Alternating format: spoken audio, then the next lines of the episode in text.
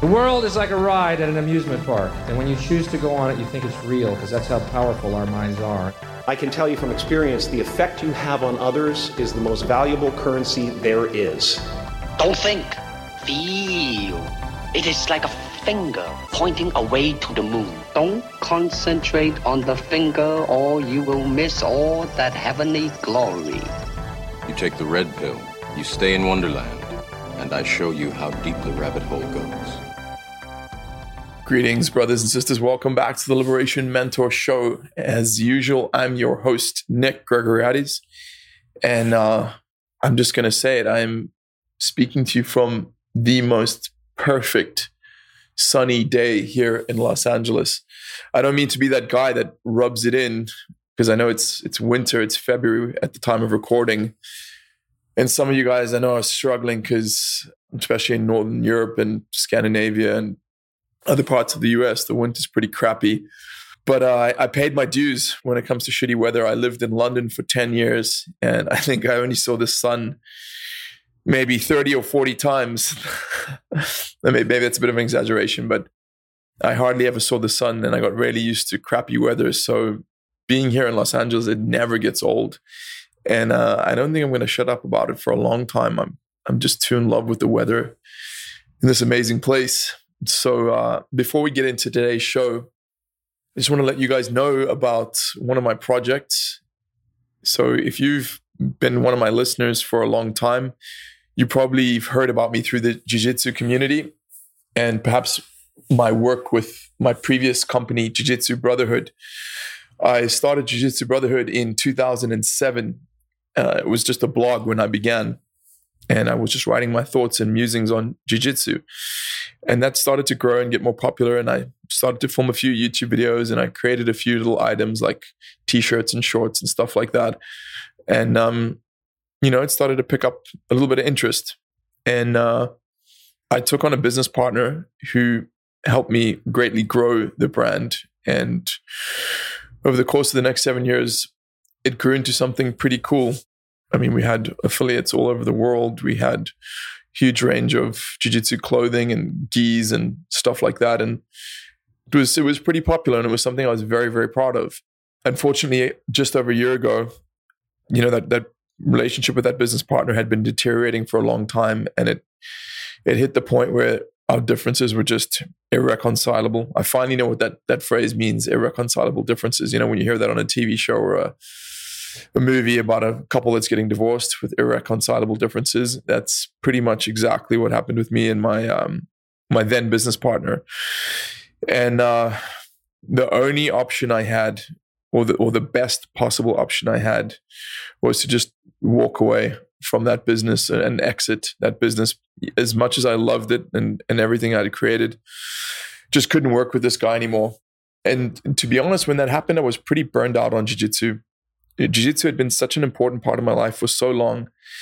And, there's this expression that you shouldn't make your passions your business. I don't think that's necessarily true, but I understand why that warning exists. And this relationship and this business and everything because they were revolved around jiu-jitsu, they led me to a point of pretty intense burnout.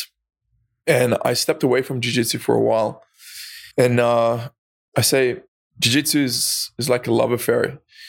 Sometimes you fall in and out of love with the person you're with, and I'd basically fallen out of love with it.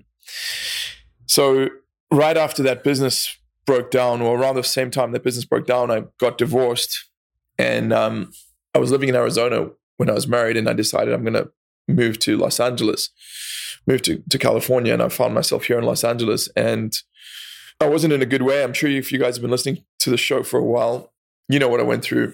Just over a year ago, I was really that was the only time in my life I've ever been truly depressed.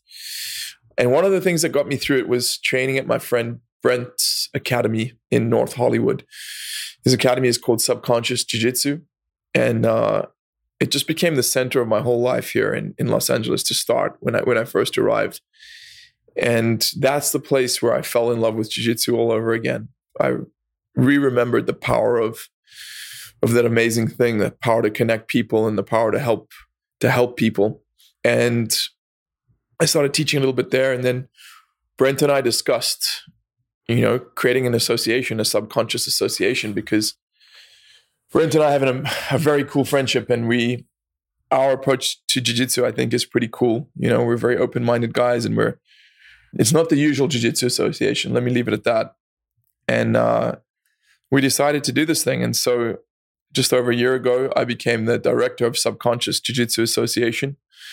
And a lot of my old affiliated academies that were with me when I was with Jiu-Jitsu Brotherhood have joined, and we're continuing to grow. We've now got 14 academies around the world and growing. And if you're a jiu-jitsu guy who is either looking for an association to join or just wanting some guidance and wanting to have a couple of really cool guys who are great at jiu-jitsu guide you on your own journey and help you either grow your business or establish an academy, or just help you live the jiu-jitsu lifestyle, send me a message and we'll chat. We'll see if it's a fit for you. My whole goal with Subconscious Jiu-Jitsu Association, and it's Brent's goal as well, is we've got something really cool and we don't need anyone else to share it with, but we just love it so much we want to share it with others. And that's the ethos behind what we're doing. It's something really fun and cool, and there's a really good spirit, and we want to just expand that and share it, because when you do that, it multiplies it, and that's our objective. So if that feels good to you, if it sounds good to you, hit me up and maybe we'll make something happen. Let's get into the interview today, which is with a Marine, an ex-Marine and a Purple Heart recipient named Dr. Obom Bowen. He was fascinating to talk to. And I mean, I've always been impressed by and respected soldiers. And so we dived into his military career and how he got the Purple Heart. And then we also looked at how he's pivoted to become a successful businessman. And I think you guys are you're gonna thoroughly enjoy this episode. So let's jump in and chat to Dr. Obom Bowen. Okay, guys, I'm here with Dr. Obom Bowen, who is a 20-year retired, decorated United States Marine who received a Purple Heart as an infantry commander for his service and wounds sustained in combat. Today, Dr. Bowen is helping entrepreneurs create and live their legacies. I mean, that's amazing. Your credentials are awesome. I've got so much to talk to you about. Thanks for coming on the show. Absolutely. Thank you so much, Nick. Thanks for having me on. And I hope I can bring some value that will light up the scenes for your listeners today. I have no doubt, my man. I have no doubt. So first thing, Marine with a Purple Heart. I mean, there's no other way to say it. That's pretty fucking cool. That's pretty fucking cool. How did that? Do you mind sharing with us how you received or what you received your Purple Heart for specifically? Yeah, definitely. It's funny because if you're thinking about how, you know, what has to happen to receive a Purple Heart, there's like three major boxes to be checked. I checked all three in the same instance in my service in Iraq. So you have to actually be injured and bleed in combat by, you know, direct action with the enemy, whether that's, you know, being blown up, being shot, cut, stabbed, what have you. So that happened. I got blown up three separate times in Iraq. And the second is, you know, loss of consciousness as a result of direct action, a result with the enemy. That happened the third time I actually got blown up. My head got slammed into the steering console, and the axle broke, and the pressure from the improvised munition device kind of went through, kind of clipped my ear a little bit, and hit the Marine that was sitting in the back of the Humvee with me. Actually took his arm completely off, and some injuries he got hit as a result from the shrapnel, which 2 days later he ended up dying. And the third is really from just injuries itself from direct action. So all three of those happened for Marines. It's one of those things, and, you know, while you're serving, we talk a lot of crap with each other, a lot of shit talking. It's like, how did you prove and get this? Almost like the Mel Gibson scene in Lethal Weapon, right? I got this scar, and I got that scar, and I got this scar. But, you know, the Purple Heart medal is one of those that you don't want to receive. And because you have to each, and then the third one is actually if you actually die in combat, which you can receive posthumously. So I flatline died three separate times as a result of that. Yeah, for 45 seconds, my heart, I was pronounced dead. Crazy story with that, by the way, Nick, was when I was pronounced dead because of my position that I was in at the time in the military. You know, they send that information up the chain of command and eventually got reported, you know, back home to my wife and family, so on and so forth. And within the 46th second when I was resuscitated, somehow someone forgot to send that information back up the chain. So, you know, the family thought I was dead for a few days until, you know, they figured all that out. And long story short, that's kind of how I earned my Purple Heart medals, and kind of check all three boxes all at the same time. So when you're looking in the ego club, which was the Marine Corps, shit talking, I think I had the ultimate shit talking card for a while, but you know, being past, you know, past all of it now, it's just, it's one of those things that define everything in your life, in your career, what was going on. And it kind of put a halt to many things and plans that I had. So it really was a pivotal point for me to shift and change gears, which took a few years to kind of get back on my feet. I understand. I have so many questions. The first one relates to the fact that you actually died. And your family was informed that you died. And then obviously a few days later, they found out that you were back. I mean, do you know anything about their reaction when they found out that you weren't dead? Like, did you hear about that, or did they tell you about that? Well, at first it was, in my words, I didn't know this then until I actually had a conversation with my wife at the time, my first wife. I'm actually on my second marriage now, but it was a few days later, and because of my position, they had what's called the public affairs office, or the PAO guys came in. It was a Marine major and a few other folks. And he came in, had the satellite phone. Obviously, you know, we're in combat. And he goes, "Hey, would you like to talk to your wife?" And I was like, "Yeah, of course. I'd like to talk to my wife." So they called and said, "Hey, we have your husband on the phone." And obviously she thought it was a joke. Like, who's like really having this sick joke that's going on? And in that moment, right? In that moment, they realized that somebody, for lack of a better word, fucked up. So when that happened, all hell broke loose. But for me at the time, my head was just in, I still needed to talk to my family. Whoever made that mistake, y'all just need to fix it. Wow, that is nuts, man. Did you see the light and go towards the tunnel and the whole deal, or was there none of that?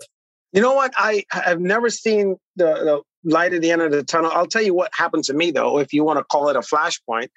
There's two of the three times I remember significantly. It was basically the memories that you hold on to dearly. For me, it was seeing my two daughters, who are now 20 and 22 at the time, just kind of like the last memories I had with them on vacation before we left to go to Iraq. Because, you know, before you leave and deploy, they always give you what's called block leave. So a time to kind of go out and spend time with your family and all that stuff. So we took a few vacations. We took the full 30 days, traveled around, saw family, all that stuff. So I had flashes of those things. You know, I never saw a tunnel or anything else, but it was really just the memories and the people that you kind of hold dear to me, for me, just kind of flashed before my eyes, in a sense, was it as in, fuck. Yeah. But right. And then when I woke up, it's like 2-3 days later. But to me, it just looked like I blinked for a few while and just had, you know, a few fond memories. That is incredible. You know, when I was 18, I wanted, or 17 even, I wanted to be a soldier. That was my thing. Like, right. And I grew up in South Africa, and we had a really shitty military in South Africa. I had no interest in joining that one. So I had this idea to join the Israeli military, because I heard that was the IDF was supposed to be the best military in the world at the time. Fortunately, or maybe unfortunately, I don't know, but my mother talked me out of it. She said, "You're nuts. Like, Israel's at war. Like, why would you want to do something like that? Why would you want to go into a war zone?" But my whole life, I've always had the utmost respect for soldiers. And it's strange, because I've spoken about this on my show before. I detest war, but I have respect for soldiers. It's a bit of a paradox, but yeah, man, I just thank you for your service, brother. I can't even imagine how difficult that must have been. So tell me more about when you came back. I'm guessing you're a bit fucked up with PTSD and stuff like that. Yeah. And, you know, first of all, for saying that, thanks a lot, Nick. Appreciate you. It's crazy. You would think that would be the natural thing where everyone would kind of be appreciative of those who actually fight for the freedoms that keep us free to do and say whatever we want to whenever we choose to, right? But when I first got back, I remember people, it was just almost like the folks from Vietnam who got spat on and talked a whole lot of crap about. Yeah. The same thing happened to us for a while. And then about 2 years after, you know, the sensitivity was a little different. People appreciated more. But, you know, to your question, when I first got back, these were some of the official diagnoses that I had, which I'll put this first. This is what caused me to end up homeless, living in my car for 5 years on my initial return. Yeah. Wow. So it was not a smooth transition because I had, and still do, short-term memory loss. So it didn't matter what. I used to look like the guy in the mirror. I used to have shit written all over my hand. My wife now was a social worker. And when we first met, she always used to ask me like, dude, what is wrong with you? You have stuff written all over you. That's how I remember, you know, for a while until I started getting my mind back together. So there was the PTSD, obviously, for those who aren't aware, post-traumatic stress. And then I had a traumatic brain injury because my head had gotten slammed into the console. And then there was massive depression. And obviously, when I came back, I basically had the process of a divorce starting. So there was massive depression, suicide ideation, all these things that was going on. In short, you know, if you were a mixed person, you know, they call you a mutt here in the United States. Well, that was just a mutt of shit that was happening in my life, mentally, spiritually, emotionally. And to be honest with you, there's a lot of stuff I couldn't deal with. Yeah, I mean, I get it. The thing that jumps out at me, because I mean, I kind of went through it. I'm not on your level, but the divorce thing, I'm guessing what never ceases to amaze me, and it happens so often, is like, you know, like women are with you when it's good, when the times are good, but like when the test comes, or when you're low, or when you're vulnerable, or you no longer present this portrayal of strength, right? I mean, they're out, you know, and, I mean, I've had that happen myself. I just cannot fucking imagine what it must have been like when you've come back from your tour of duty and you need the one person that you believe is closest to you and has your back and is on your team, and you're all fucked up, and then they can't handle it, so they just skip out. That's so fucked up, man. Yeah, it's crazy because it happens with both sexes, right? And specifically in my case, and probably yours too, a little bit when that happened, you know, one of the things they say that can be the worst thing for you, like a person, is a divorce. Divorce is one of the most devastating things that can happen. So you add that, you know, piled onto all the shit that was going on, and I couldn't make sense of anything else in life. Plus, you know, I wanted it to take my life. But it's crazy because one of the major things that held me on, Nick, through that whole process was the love and thought of my two girls at the time. So I had this thing in my head, and it's crazy that I didn't know the answer to this. And I'll tell you the answer in a second. The question in my head was, how can I kind of go out, take myself out, and still be able to at least have money for my kids after I'm gone, so they're taken care of? So I call that the beautiful seduction by God. That was the thing he was using as a seduction to kind of hold me, because I always had a very strong faith and belief in things, but I was ready to cash that check and just leave life. Sure, yeah. So I was looking for ways, and the two answers I came up with, this is how thwart my thinking was and jacked up at the same time. Mm-hmm. But I had to get murdered, right? That was the only thing. So that my girls can get the service life insurance for, sure. You know, long story short, it wasn't until years later, actually about 4 years ago, mentor of mine told me, it's like, yeah, you know, it wouldn't matter if you had committed suicide. But I'm like, I'm so glad that I didn't know that shit. Because I would have clocked out long ago. Sure. You know, but that kept me moving forward, man. And until one day, another friend of mine just kind of walked me into my psychiatrist's office. And then I started the mental repair, if you may, right? Yeah, you mentioned like, I think the phrase you used was getting your mind back together. And I'd love to know more about how you did that. Yeah, absolutely. So I started there and getting my mind back together. Mind you, just before the last bomb that went off and blew me up, I had just finished getting my second PhD in human behavior psychology. So I have a doctorate in medicine, doctorate in theology. a PhD in human behavior and PhD in psychology. So wow. I already knew these things, but then when my ego, my psyche, my everything got all jacked up, that took a back seat, right? And going through the process of having my own therapist and 3.5 years of getting my mind back aligned together and starting to remember, I started writing down and putting my own pieces together. I kind of created like my own operator's manual, if you may, of how to navigate this new life. Mm-hmm. And, you know, that eventually became like my third book I wrote called Today's the Day. It was all about how do I fucking function today, right? How do I get along today? How do I do this? How do I fix finances? How do I fix faith? How do I fix a family? All this other stuff on a day-to-day basis. And I eventually, it took 4.5 years to figure that out. Around that time was when I met, or 2 years prior is when I met my current wife now, who was basically a social worker. And she would tell me, it's like, bro, you are completely screwed up. Like, I need to help you out. You know, she would tell me a lot of the veterans that she worked with down in San Diego, which is where we were in California at the time. She mm-hmm. said, you know, these guys are 60, 70 years old and they're messed up from like Vietnam and stuff. And she's like, you are worse than them. And you're barely like 33 years old. Like your shit's all messed up. You know, you need some help. So what I loved about her is I'd always mess with her until like I was the one patient she had that eventually still keep her on. She became a really good friend, then my best friend, but she still is today.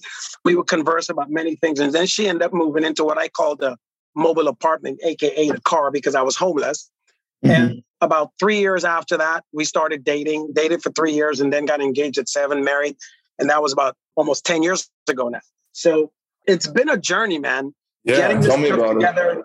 She's been the person that's helped, you know, piece the pieces back together and put the glue. Then once I started focusing on my ambitious desires that I'd had prior to, you know, being injured. So we took a personal development journey for 4 years after that to just kind of get my shit back together.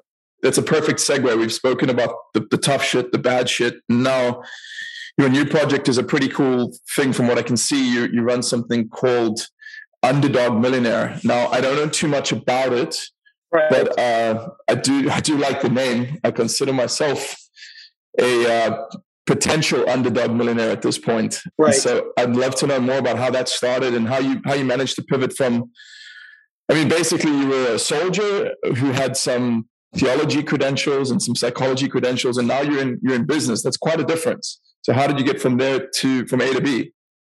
Yeah, that's a huge difference. So what happened in my transition, going to personal development seminars and things like that, I started gaining control back of my mind. And I started reading books. I looked at The Secret, which I did like every single day. I read a book called The Slight Edge, which is taking simple disciplines and turning it into massive success. And The Slight Edge by Jeff Olson. So I read that book, the Bible, and looked at The Secret for 9 months straight, every single day, at least 4 or 5 times a day. Mm-hmm. So it was really programming and reprogramming my mindset. So everything starts first in the mind. And then once I started getting reprogrammed positively, then I started to have more of a positive bias, if you may. And I started seeking opportunities. And then a friend of mine introduced me into the network marketing space. When there's a funny piece for you, I left the Marine Corps and joined a network marketing company that focused more on anti-aging skincare. I mean, I had no business in skincare as a Marine, but it gave me the opportunity to connect with a lot of women and learn a lot about marketing, learn a lot about sales, and most importantly, build my self-esteem and ego back to a place where it was. It knew it needed to be prior to me being injured, right? Sure. I was teaching some adjunct classes down at UCSD in San Diego. And one of my students worked for Walmart stores. And I did one of the classes I used to teach on next level growth and achievement which actually became the solid foundation and system for the Today's the Day book again. Mm-hmm. Well, the store he was operating in San Diego, after they went to the course, him and four of his friends, I charged them like $500 for the whole weekend thing to do it. Their store became the #1 store like 90 days later. Wow. And so your shit works. Yeah, right. So that kind of proved the concept that the shit actually does work. Mm-hmm. So it alerted the attention of his dad, who was the regional manager for Walmart stores in that side of the world. So long story short, I got introduced to his dad, repeated the same process with many of the managers across a lot of stores. And if you kind of check like back in 2009, this is when like Walmart was having a big dip, and the stores, all that region, like California, they became like the #1 stores there. So that validated it. Fast forward a year and a half from there, I had a chance to work with Walmart corporate. So I've been working with a lot of corporate giants for years. And like Walmart stores, Jafra Cosmetics, Knights Media Co., Chevron Oil, Not Gas, Walgreens, and many others. The truth is, over the years, I made phenomenal income doing that. But I got bored because I love to interact. I like to connect. I got used to working, 20 years in the Marine Corps, working with Marines, helping hand in hand. So that helped with the money. That helped pay back the bills, all the debt and stuff that I had when I was homeless. So life was good. And then I got into a phase that I teach a lot of entrepreneurs now, which is called purpose and meaning. So I made the money and I was really fighting with God, trying to figure out like, why am I here and what am I going to do with that? And that's what kind of put me on to finishing. I keep mentioning it, the book, Today's the Day, created a philosophy, created an online program, all that stuff. But then COVID hit, fast forward. Mm-hmm. And I said, you know what? A lot of folks needed to be able to know how to operate online and build business. So I said, you know what? I'm going to challenge myself. And I'm going to start over basically from scratch. I gave myself $1,000 in hand, January of last year, and says, I'm going to build a multi-million-dollar business, and I'm going to create a community, use myself as the case study, and show everyone that you can start a business, launch it, and scale it to 7 figures in about 9 to 12 months.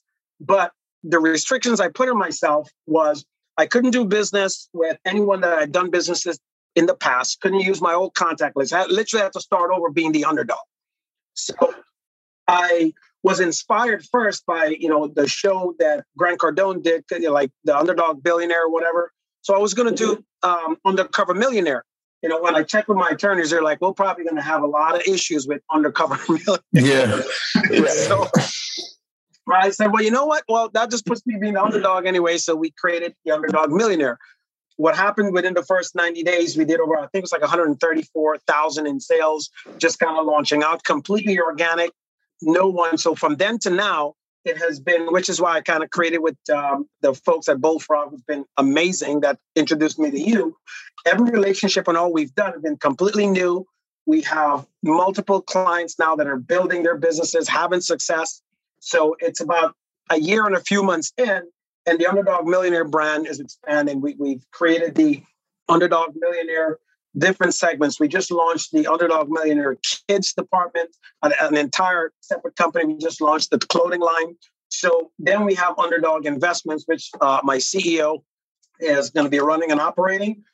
The key to the second phase is really launching the Underdog television series. So we're going to do 20 shows per season, highlighting our clients and their success, use that as a way for kind of like a deep level of marketing without marketing, and generate more leads and things that way. So the Underdog is really just me not being able to go back to anything from my past, starting over, teaching, demonstrating, and helping other people do the same.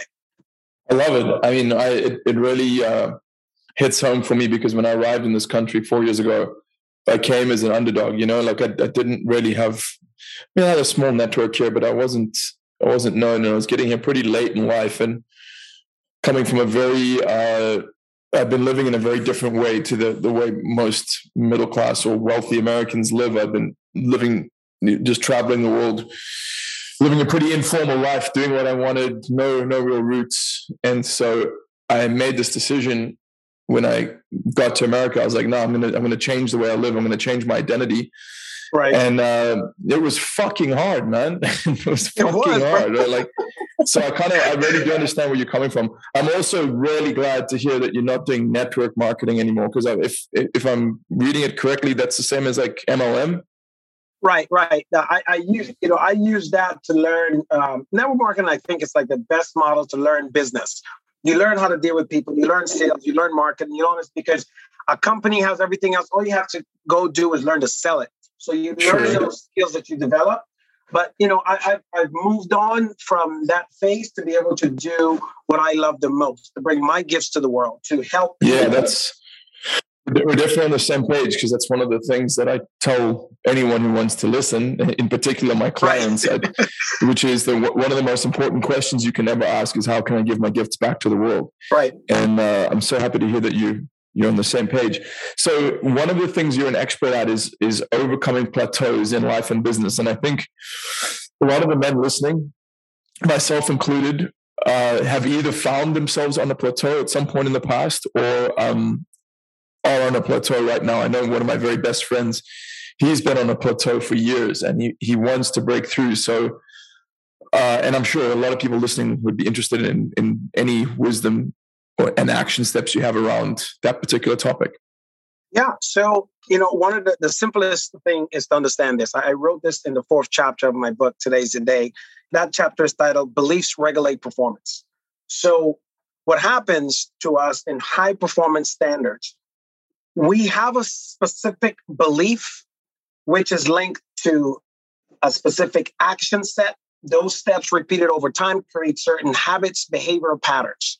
So in order to change the end result, we have to kind of work everything all the way back, which is changing our belief about the current set, situation, problem.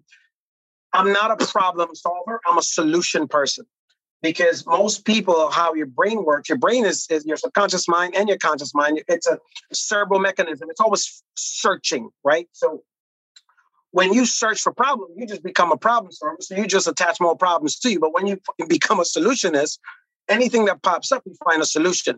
So the best way, for example, in sports, I mean, years ago, we all know the Roger Bannister story of where they say, like, no one can run less than a 4-minute mile because your heart will explode. And all these things are going to happen, until he changed his mindset about it and said, listen, I'm going to go for it.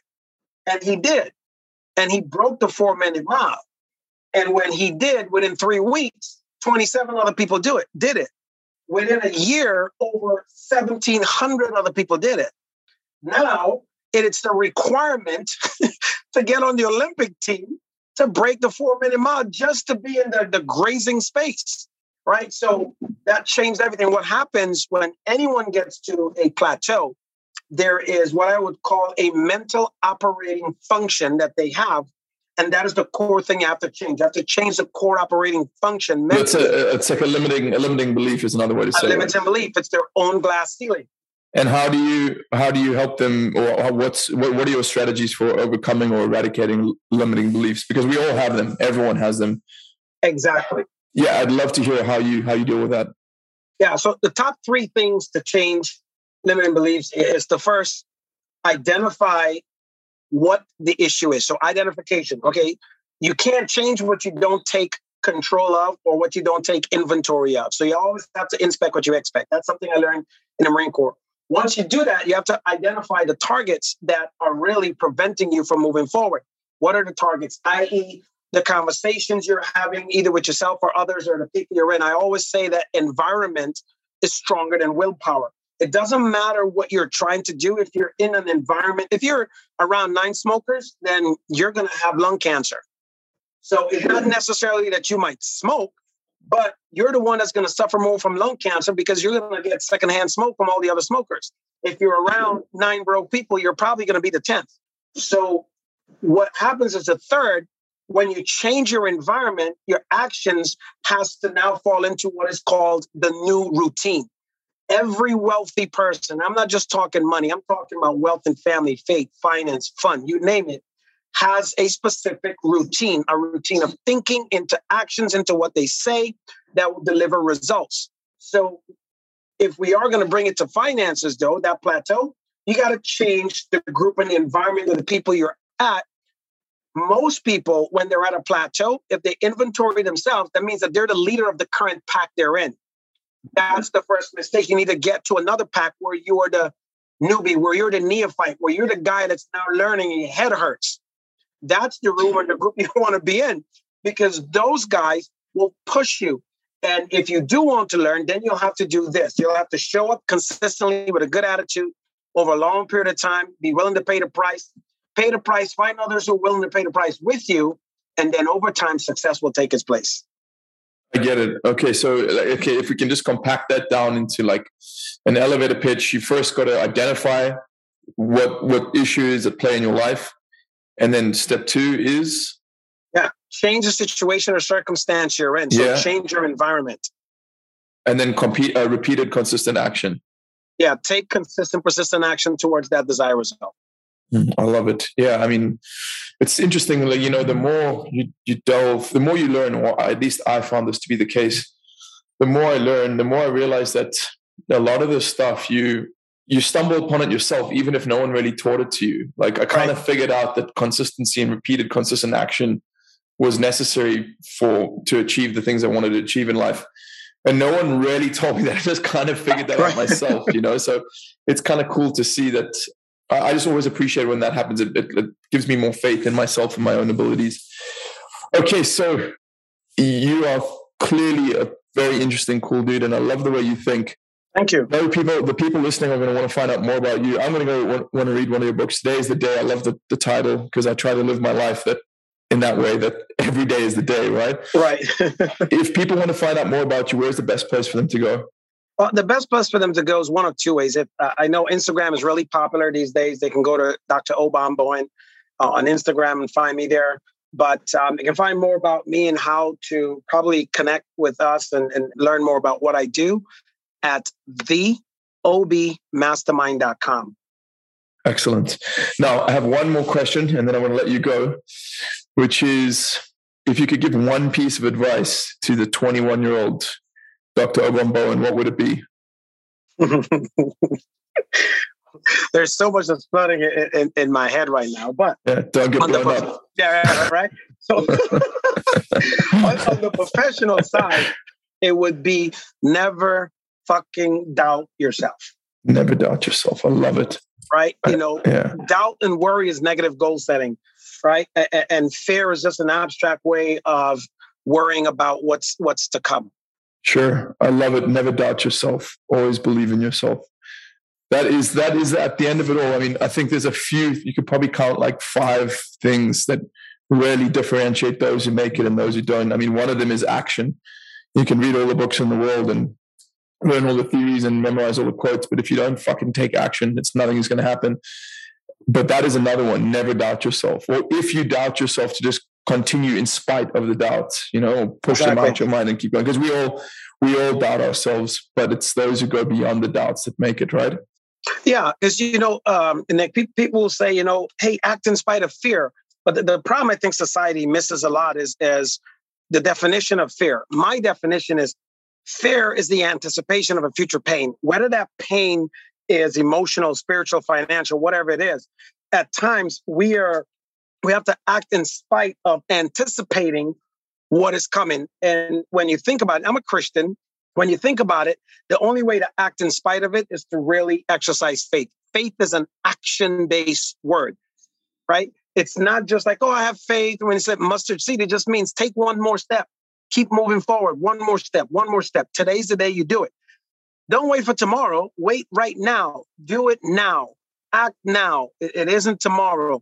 You can't really live tomorrow unless you maximize today. Obom, I've thoroughly enjoyed talking to you, my man, and I'm sure that we'll have you on the show again in the future. Hope so, and thank you so much, Nick. It's been a pleasure. I mean, you had me tap back into some places I haven't been in a while, so I appreciate that. It definitely helped bring out the bulldog and some of the stuff that I don't talk about, and I look forward to being connected and possibly on the show again if I provided any value to continue doing so. Bless you, my brother. Appreciate you. Same here. Thank you, my friend. Yeah, interesting. I always get on with soldiers. I don't think I've ever met a soldier or like a military guy that I didn't instantly hit it off with. I just get their vibe, man. I think maybe it's something to do with the fact that they generally live pretty orderly lives, or they respect and appreciate order and honor as well. That's been a theme with the soldiers that I've met. They're generally pretty honorable guys, and they have courage. Just always get on with them. And obviously Dr. Bowen was no exception. And it's amazing what he was able to do. I think a lot of guys get to the age of 30 or maybe even 35, 40, and they might have been doing a career for a long time, 15, 20, 30 years even, and maybe not 30 years, 20 years. And then they think that that's it. They think that there's no chance to change, right? Like it's one and done. You know, I'm a lawyer and I'm going to be a lawyer forever, or I'm an accountant, or I'm a jiu-jitsu coach, or whatever it might be. They think that's the end of it. And that's just a limiting belief. We spoke about limiting beliefs in the conversation.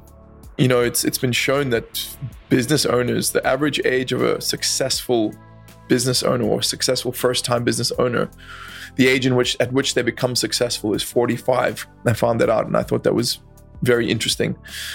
Because, man, when you get into your 30s and 40s, you've got such a wealth of experience to draw from, and you generally know who you are and you know how you work. When you combine those two things, it's with self-discipline and willpower and courage, it's a recipe for something cool, and you can build something amazing. And never underestimate your ability to shift or change not only your identity but your career and your vocation. Cool, guys. So reminder, Subconscious Jiu-Jitsu Association, if you're looking to become associated with two really cool third degree black belts and a awesome Jiu-Jitsu Association, hit me up, send me a message. It's nick@subconsciousbjj.com, and I'll get back to you. And also, guys, we're up to 96 reviews on iTunes. I just need another 3 or 4 to break 100. And then the iTunes or the Apple Podcasts algorithm is going to be way more favorable to the show. So it's going to get ranked higher. More people will listen. I'll be more inspired to keep doing it. So I ask you guys, as listeners, if you're enjoying this work, if you're enjoying what I do, please head on over to the podcasts app and leave a review. Until next time, guys, peace out.